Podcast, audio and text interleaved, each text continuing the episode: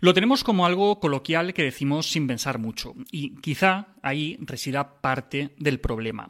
Oye, eh, qué suerte has tenido, le decimos a alguien a quien le ha pasado algo bueno, o qué suerte que he tenido, ¿no? cuando, cuando nos pasa a nosotros.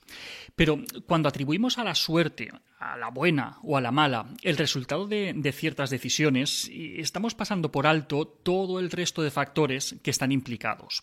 Y eso, a la larga, eh, nos va a traer problemas. Vamos a ver.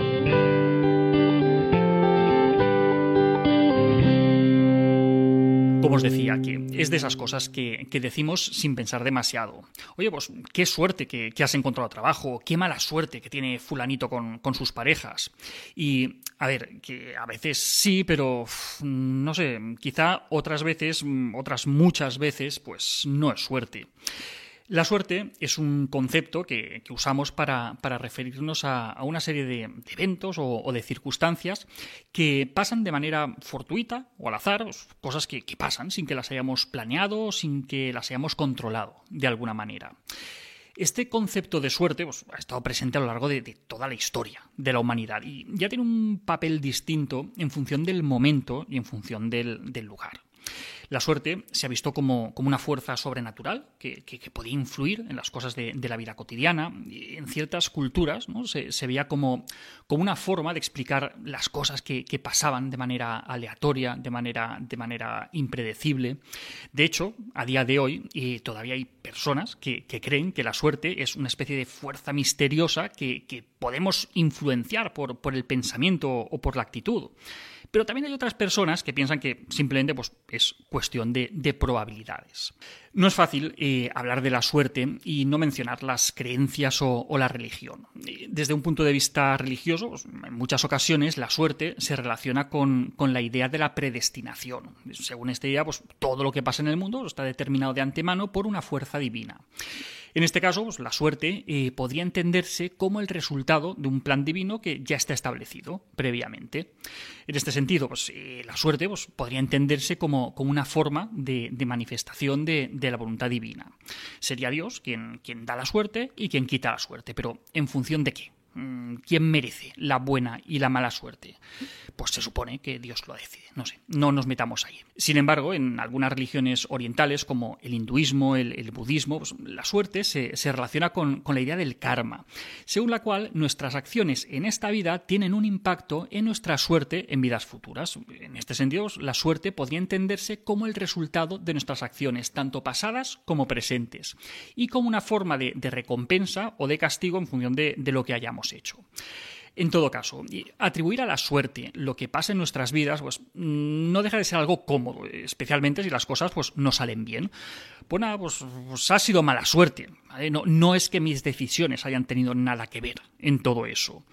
A ver, cómodo es, sin duda, porque evita ese incómodo proceso de, de tener que analizar qué es lo que ha pasado, las decisiones que hemos tomado, eh, aquello que sería mejorable, los factores que han influido, vamos, que evita que tengamos que preocuparnos de cambiar algunas cosas para dejar de tener mala suerte en el futuro.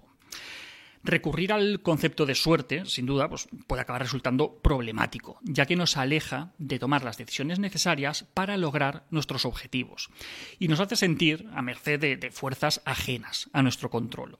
En psicología tenemos un concepto muy relacionado con esto de la suerte, es el de locus de control, que se refiere a la creencia que una persona tiene sobre si tiene control sobre los acontecimientos de su vida.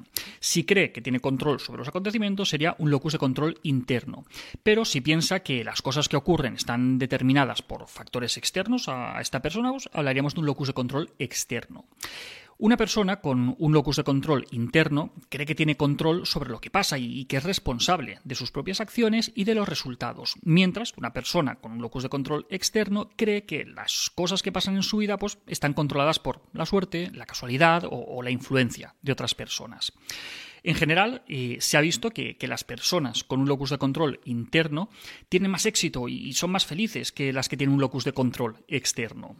¿Por qué? Pues esto se debe a que las personas con un locus de control interno son más proactivas y tienen más iniciativa para tomar decisiones y para solucionar problemas, mientras que las personas que tienen un locus de control externo tienden a ser más pasivas y a depender de la suerte o de factores externos para obtener los resultados positivos.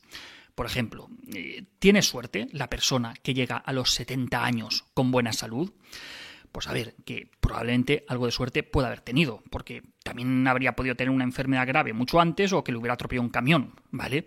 Pero muy probablemente si llega a esa edad con buena salud, pues sus hábitos van a tener mucho más que ver que la suerte. Me refiero, si ha tenido una vida activa, si no ha tenido hábitos tóxicos, eh, si su alimentación ha sido saludable, si ha mantenido estimulado su cerebro. Atribuir a la suerte estos resultados distrae de intervenir sobre todas esas variables en las cuales realmente podemos hacer mucho. En todo caso, está claro que no podemos controlar todos los factores que rodean nuestra vida. Siempre va a haber una parte de suerte o de mala suerte. Nacer en un país o nacer en otro, en un barrio o en otro, en una familia o en otra, con unos genes. A ver, eso está claro. Llámalo suerte, azar, designios divinos o como quieras. Lo que importa es el lugar que le damos y la responsabilidad que le atribuimos.